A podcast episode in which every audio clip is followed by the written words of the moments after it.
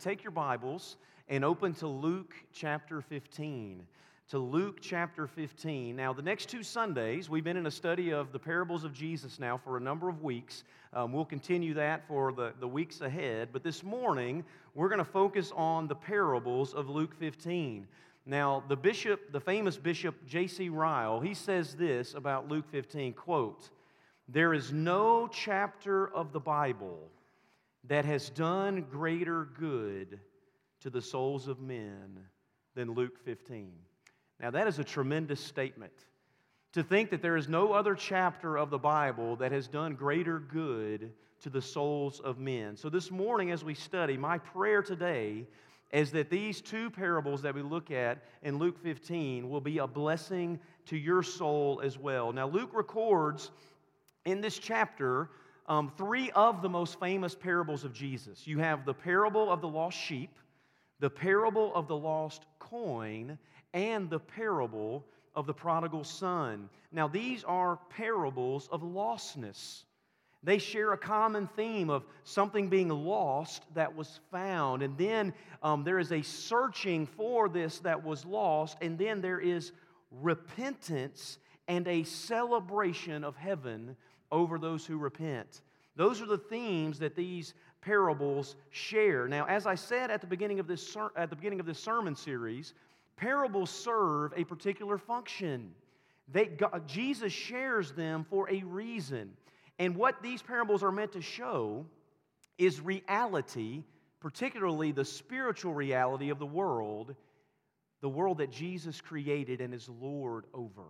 So the parables reveal to us reality as it really is, and they're meant to shape our understanding of the gospel and particularly our view of the kingdom. Now, in these parables, there's one great truth that is going to be revealed, and it is the heart of God in his pursuit for that which is lost. These parables share this theme that God is pursuing his people. So Jesus is trying to reveal to us the heart of God. Now, John begins his, his, his, his gospel this way. Listen to what John says in John 1. I want you to see that Jesus is revealing the heart of God. It says in John chapter 1 For from his fullness, the fullness of Jesus, we have all received grace upon grace. For the law was given through Moses, grace and truth came through Jesus Christ. And then he says this this is interesting. No one has ever seen God. The only God who is at the Father's right side, right hand has made him known. John's point is that Jesus is the visible manifestation of the heart of God. So when Jesus tells these parables, he is giving us insight into what God is really like because when we see Jesus, we see the heart of the Father. Now, let's look at um, Luke 15. I'm, we're going to look at the first two today. we will be reading verses 1 through 10. It says there, Now the tax collectors and sinners were drawing near to him, and the Pharisees and scribes grumbled, saying, This man receives sinners and eats with them. So he told them this parable What man of you, having a hundred sheep, if he has lost one of them, does not leave the 99 in the open country and go after the one that is lost until he finds it. And when he has found it, he lays it on his shoulders, rejoicing. And when he comes home, he calls together his friends and neighbors, saying to them, Rejoice with me, for I have found my sheep that was lost. Just so, I tell you, there will be more joy in heaven over one sinner who repents than over 99 righteous persons who need no repentance? Or, what woman, having 10 silver coins, if she loses one coin, does not light a lamp and sweep the house and seek diligently until she finds it? And when she has found it, she calls together her friends and neighbors, saying, Rejoice with me, for I have found the one coin that I had lost. Just so I tell you, there is joy before the angels of God over one sinner who repents. You see the theme here. Now, I want to break this into several parts as we walk through this together as we look at the parables of lostness. The first thing I want you to see is the complaint with Jesus. Look there at the beginning, verses 1 and 2. There is a complaint. The religious leaders, the scribes and the Pharisees, Jesus' arch nemesis, they are not, they are none too pleased with what Jesus has been doing in his ministry. Jesus has been eating and fellowshipping and reaching out to the downcast and the downtrodden and to the rejects of society and to those that the religious leaders have written off as useless, worthless, and beyond reaching. And Jesus tells them these parables in the context of this complaint. Now, I want you to take your Bibles and I want you to see that this is a continued theme, particularly in the Gospel of Luke. So, flip back to chapter 5 of Luke. You're in chapter 15. Go back to chapter 5, much earlier in Jesus' ministry, and I want you to see where this kind of begins. Go back to Luke chapter 5 and look at verse 27. This is where Jesus meets Matthew, Levi, the tax collector, when Jesus is calling his first disciples. And look what it says in verse 20 says. It says, After this, Jesus went out and saw a tax collector named Levi, that's Matthew, sitting at the tax booth. And he said to him, Follow me. And leaving everything, he rose and followed him. Man, that's a story there. And look at what happens. In his joy, Levi made a great feast in his house. And there was a large company of tax collectors and others reclining at table with them. And the Pharisees and their scribe grumbled as, at his disciples, saying, Why do you eat and drink with tax collectors and sinners? And Jesus said to them, This shows you the heart of Jesus here. Those who are well have no need of a physician, but those who are sick. I've not come to call the righteous, but sinners to repentance. Now, that's an important statement. Jesus, as God's Messiah, has come to seek and to save that which was lost. Now, flip over two chapters to Luke 7 because they're not done grumbling and complaining. Luke 7, beginning in verse 36. We now, we found, in chapter 5, Jesus is in the home of a tax collector, Matthew, Levi, who's thrown a great feast for Jesus. And now in chapter 7, Jesus is eating with the Pharisees. So Jesus is indiscriminate. Jesus loves them too. Jesus will eat and fellowship with them. The rub is Jesus also eats and fellowships with sinners. So look here in chapter 7, verse 36. It says, One of the Pharisees asked Jesus to eat with him. Good. And he says, And he went into the Pharisee's house and reclined at table. And behold, a woman of the city who was a sinner, when she learned that Jesus was reclining at table in the Pharisee's house, brought an alabaster flask of ointment and standing behind him at his feet, um, wiped, uh, weeping, she began to wet his feet with her tears and wiped them with the hair of her head and kissed his feet and anointed them with ointment. Now, when the Pharisee who invited him saw this, he said to himself, If this man were a prophet, he would have known who and what sort of woman this is who is touching him, for she is a sinner. He can't believe that Jesus would let this happen. And look what Jesus says. It says, and Jesus answered and said to him, Simon, I have something to say to you. And he answered, Say it, teacher. And Jesus tells a story. He says, A certain money lender had two debtors. One owed 500 denarii and the other 50. When, he, when they could not pay, he canceled the debt of both. Now that's grace. Both of them are debtors, both of them are sinners, both of them don't deserve mercy. And he says, this master canceled the debt of both. Now, which will love him more? And Simon answered, The one, I suppose, for whom he canceled the larger debt. And he said, You've judged rightly. And turning to the woman, he said, Simon, do you see this woman?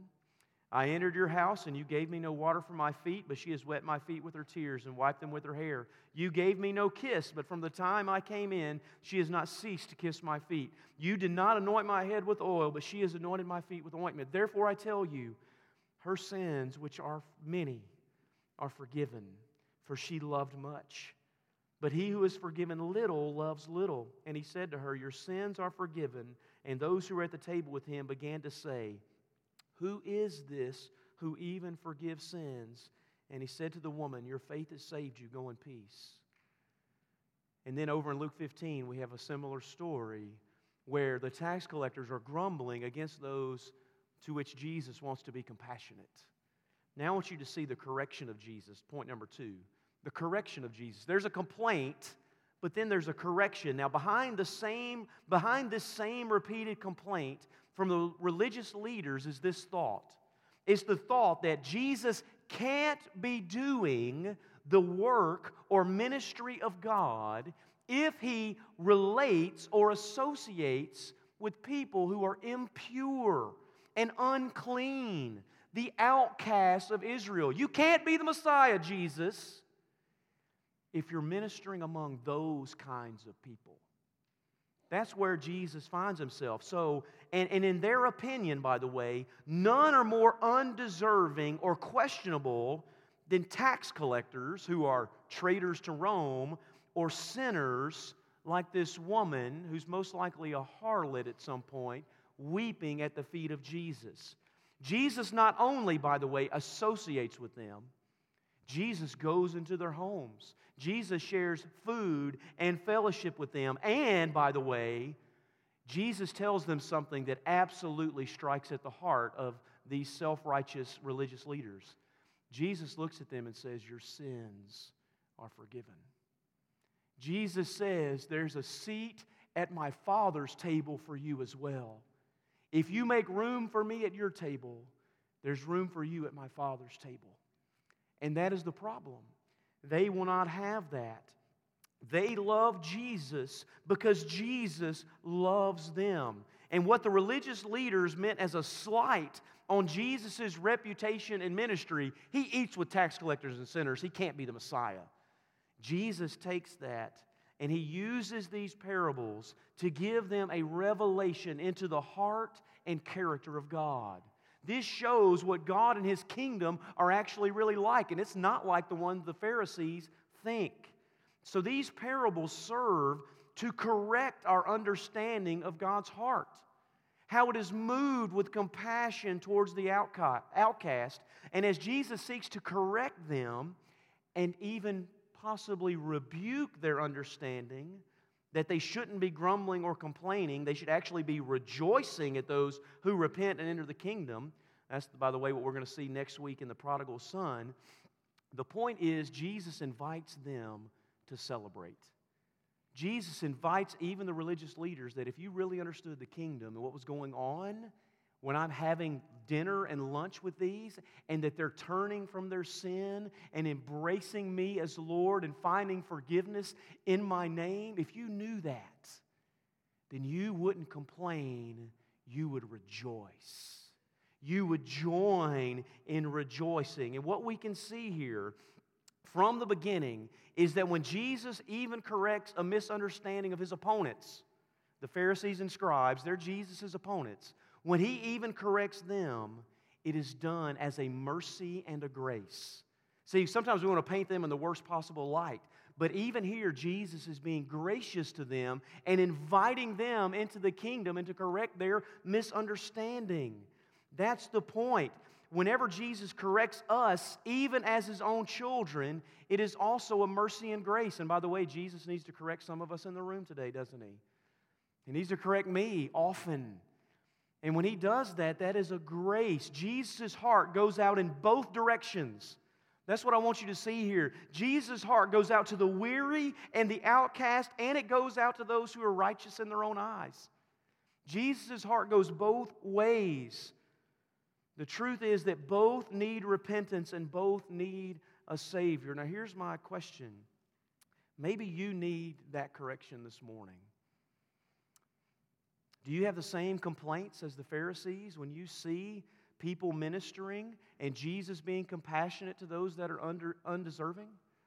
Let me ask you do you think Jesus is too merciful? Do you, do you hate to see Jesus condescending and congregating with, with sinners and even celebrating with those who are most despised and rejected in our society? I'm going to ask you this question. If Jesus were here in Huntington today, where would he be ministering? That's the question. where would Jesus be? I know we would like to think he would be in here with us on Sunday morning, and he is with his people. He dwells among his people when we worship. But where is the nitty gritty of Jesus' ministry going to be done? It's going to be among the outcasts and the downtrodden and those that everybody else has written off, to which the church is to respond and say, We are going to show Jesus' compassion to these people. That's the question, right? If G, where would that happen? Would we find ourselves joining Jesus in his ministry or joining with the religious leaders in their complaints against him? That's a, that's a hard question, right? But that is the correction of Jesus. And then, third, I want you to notice the compassion of Jesus for the lost. The compassion of Jesus. Look how both parables begin. Look back at our text in Luke 15. He says, What man of you having a hundred sheep, if he has lost one of them, does not leave the 99 in the open country and go after the one that is lost until he finds it? Parable 2. What woman having 10 silver coins, if she loses one coin, does not light a lamp and sweep the house and diligently seek until she finds it? Now, the logic of the parable is unmistakable. It's very plain. It's, if this man and this woman will diligently seek out and pursue what they've lost, whether it's a sheep or a coin, if they will do that, how much more will your Father in heaven search and pursue those that are lost? The point is, if you'll do this, God will do it even more. Look at the heart of God. What both parables share, they, they share an assurance of God's heart to seek and to save that which was lost. But these parables do something else. They also give us a nuanced perspective of actually what it means to be lost. Do you remember what it was like to be lost? Do you remember what it was like to be separate and apart from Jesus? Listen, these two parables give us different understandings into what it means. Let me give you the sheep first. The parable of the sheep. You have a, you have a hundred sheep, and one of them goes astray. Sheep are living and breathing animals. They even make choices. Many times they make terrible choices. They wander away from the shepherd. They stubbornly refuse to follow him. They place themselves in danger from the terrain, from the weather, and from wolves. They become lost, separated from the shepherd. They lose hope. And if you did not know this, when a sheep wanders without any hope of finding its shepherd, they lay down and wait on death. That's what they do. And in their lost and destitute condition, the shepherd comes after them. The shepherd leaves the 99 under the care of a helper. Jesus tells us that elsewhere. He's a good shepherd. He doesn't leave the 99 without care. But he leaves them and he goes and finds the one. And he searches how long? Until he finds it. He goes after his sheep. Now, what you need to know is the religious leaders could not have missed the Old Testament images that fill this first parable. Listen to Isaiah 40. This is the promise of Isaiah 40. He will feed his flock like a shepherd. He will gather the lambs in his arms and carry them in his bosom and gently lead those that are with young. That's a messianic promise. Jesus is saying that kind of guy is standing in front of you. That's who's in front of you. I am fulfilling Isaiah 40 right now. Or listen to Ezekiel 34, it's even more plain. Ezekiel 34, God says this I myself will search for my sheep. He says, And I will seek them out. As a shepherd seeks out his flock when some of his sheep have been scattered abroad, I will seek out my sheep and I will rescue them from all the places they have been scattered. I myself will be the shepherd of my sheep. And then he makes this promise And you are my sheep, the sheep of your pasture, and I am your God. Or the famous 23rd Psalm that says, The Lord is my shepherd, and you skip down and he says, He restores my soul. I was gone and broken and hurting, and He came after me and restored my soul. And here's the news of Jesus Jesus takes all of that imagery upon Himself. What does He say about Himself in John 10? I am the good shepherd. I lay down my life for the sheep. Or over in, over in Hebrews chapter 13, Jesus is called the great shepherd of the sheep. In 1 Peter, he's called the chief shepherd. Want you to notice the compassion of our shepherd. Look back there at verse 4. Look at what Jesus says. It says, And when he finds his lost sheep, he lays it on his shoulders. It's too weak to even walk back. And he carries it along, uh, mad, angry, upset. No. How does he carry the sheep back? Rejoicing. That is the heart of Jesus over one sheep that has gone astray, made bad choices, done what it shouldn't have done, and Jesus leaves the others behind and goes after it. That's the heart of Jesus, compassionately pursuing them in love and compassion. That's the first picture. The first picture of lostness is a sheep who wanders astray and the shepherd goes. But the second picture of lostness is more grim. And that's the image of a coin, right? Unlike the sheep, this coin is lifeless. It's not lost due to any action or choice of its own. It doesn't make any choices. It's breathless, lifeless, inanimate, and lost. And I just want to say that's a grave picture of our spiritual condition apart from Jesus, but it's the same picture that Paul uses in Ephesians 2, right? He says, You are what? Dead in your trespasses and sin, without life, without any ability or awareness of God. That's the second picture here um, that you are lost and dead in sin. It's easy to see the connections to Jesus as the shepherd in the first one. Many commentators connect the second picture of the woman lighting a lamp and looking for the coin with a picture of the Holy Spirit. That we are lifeless, and it is the job of the Spirit to come and bring us life. Now, what they see there in the text is a connection between the lampstand. She lights a lamp and looks for the coin. And the picture of the Spirit in the book of Revelation is, a lamp, is the lampstand. The Spirit is the lampstand among the churches. Now, I don't want to press that too far, but what is clear through the rest of the New Testament is the role of God's Spirit in our salvation. Jesus said, is the Spirit who gives life. The flesh profits nothing. It is the Spirit who convicts of sin and righteousness and judgment. It is the Spirit who awakens faith in those who do not have it and who brings, who brings repentance into them. It is the Spirit, Jesus says to Nicodemus, that blows where it wishes and brings spiritual birth to those who have no spiritual life. Now, the point here, here's the point. The point is that God graciously and compassionately sends His Spirit to those who need spiritual life.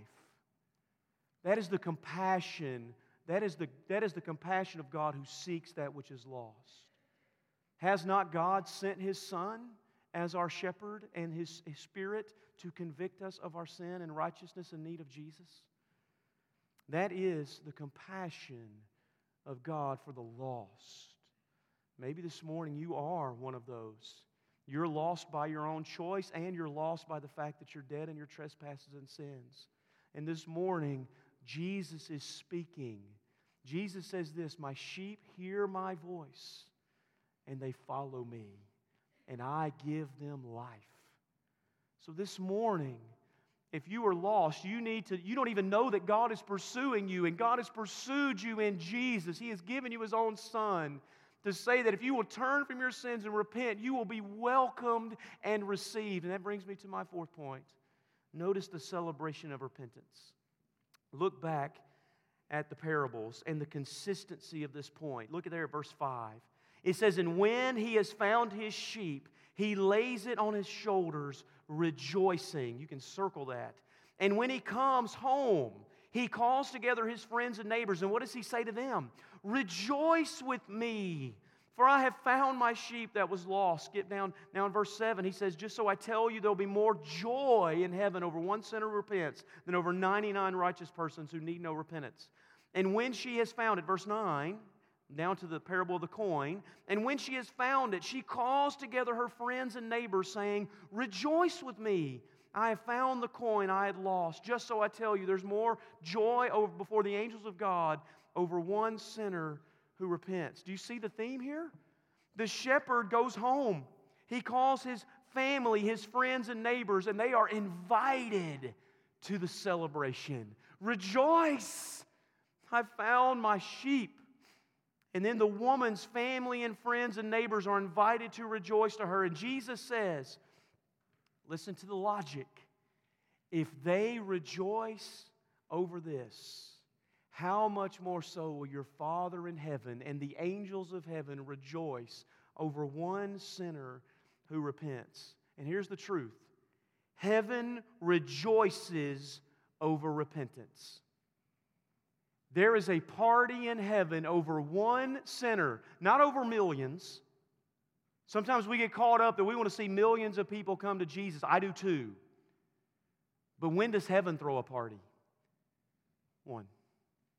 One sinner who repents, all of heaven rejoices. Heaven rejoices over any soul who is lost and who turns to Christ in repentance and faith that is awakened in their hearts by the power of His Spirit.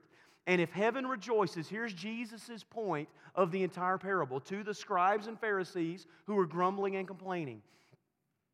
If all of heaven rejoices, then so should you. You shouldn't, this isn't a time for grumbling and complaining. This is a time for rejoicing. We are invited into the joy of heaven when we join with Jesus in rejoicing over one lost person who comes to repentance. And this would be a terrible thing. Let me just give it to you in the negative. Wouldn't it be a terrible thing to see heaven rejoicing and us complaining? Wouldn't that be a terrible picture? But is that not the picture that's right here in front of these Pharisees? Jesus is trying to instruct them about his kingdom that is built on grace and mercy.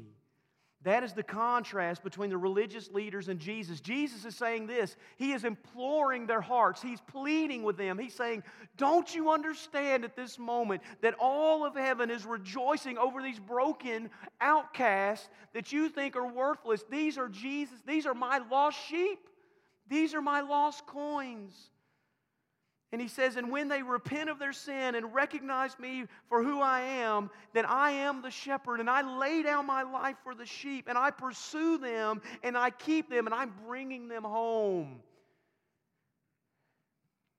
And Jesus says, I'm not baptizing them with water, I'm baptizing them with the Holy Spirit who gives them new life. Join me in rejoicing. Now, folks, this matters in how we share the gospel. We should be sharing the gospel in the hope of repentance that leads to life so that there will be rejoicing in heaven. There should be no greater celebration among believers than when one lost person or one backslidden believer turns in repentance and comes back to Jesus. We should be seeking repentance.